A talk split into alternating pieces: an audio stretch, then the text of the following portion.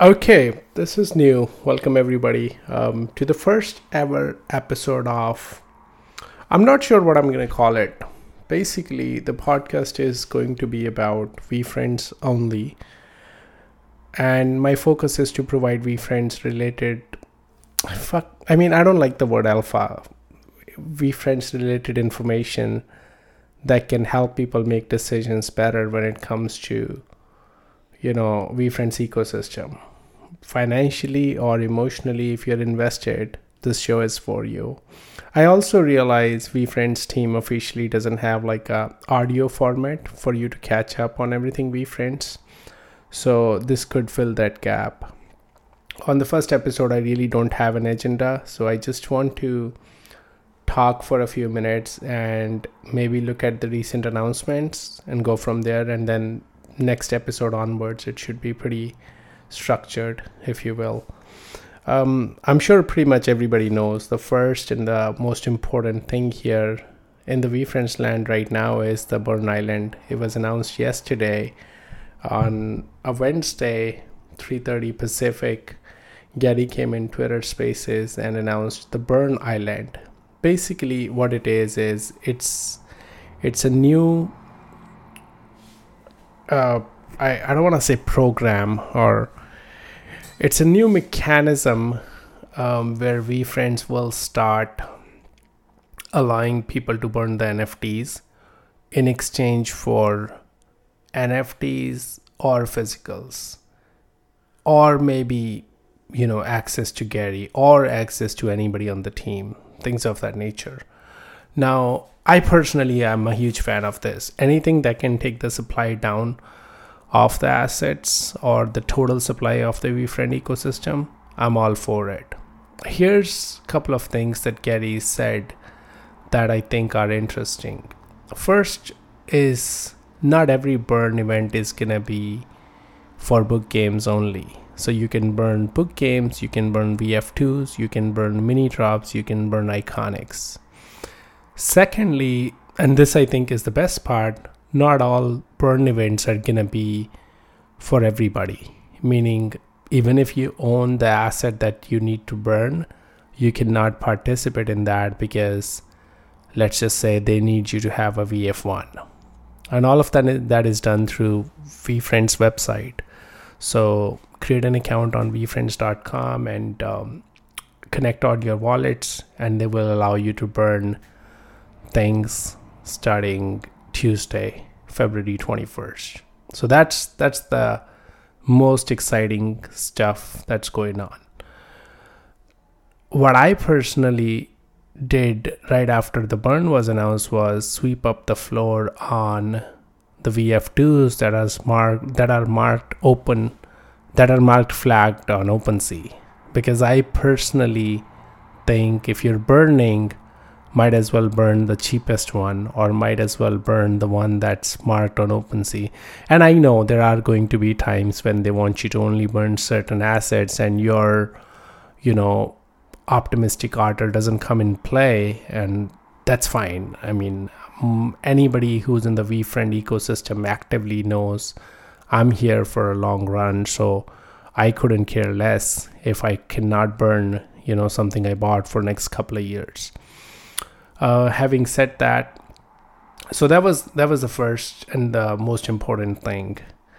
Um, I'm also going to be looking at the sales um, side of the things, and I know not everybody is is excited about like day-to-day trading, but that's something I enjoy a lot. So I'm going to uh, be focusing on, you know, sales and provide my two cents on what I think if if it's underpriced or overpriced and, and so forth. Oh, by the way, I forgot, but there is, well, not a possibility, but you can also burn your VCon N F T from twenty twenty-two for other things. So it looks like they could create a situation where everything is dropping in quantities, hence should increase in price, especially when VCon twenty twenty-three N F Ts are around the corner. This might be a really smart move if they say, well, if they somehow make five thousand of these burn away, the twenty twenty-two one. So that's that's fun. Um, I'm gonna quickly go over V F one sales, the recent ones, and um, we'll we'll see if there's anything that stands out. Um, there's always a couple of uh, you know anomalies, if you will. Seven days ago, Rational rat- Rattlesnake Diamond was sold for six point three wrap teeth, so somebody accepted the bid, and it doesn't look like it was a stolen asset, so that was a steal uh, for whoever got it.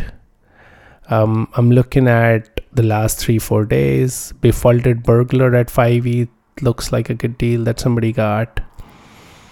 And I don't see anything that stands out. I'm just going to go to the floor real quick and see if there's anything I like near the floor or recently listed. And this is, all of this is purely based on business decision. I'm not going to tell you, oh, this is my personal favorite and that's why I think it's underpriced. I think that conversation is is not going to help anyone. Like, if it's your personal favorite, you want to pay for it, then then go for it. There's absolutely no value that anybody brings to another person by telling them it's my favorite and that's why you should overpay. Uh, spectacular floor at ten point five is is fucking crazy. Not like, you know, it's every everybody is like, oh, this is a steal, this is free. It's not. Trust me, it's not. It's it's fucking real money, right?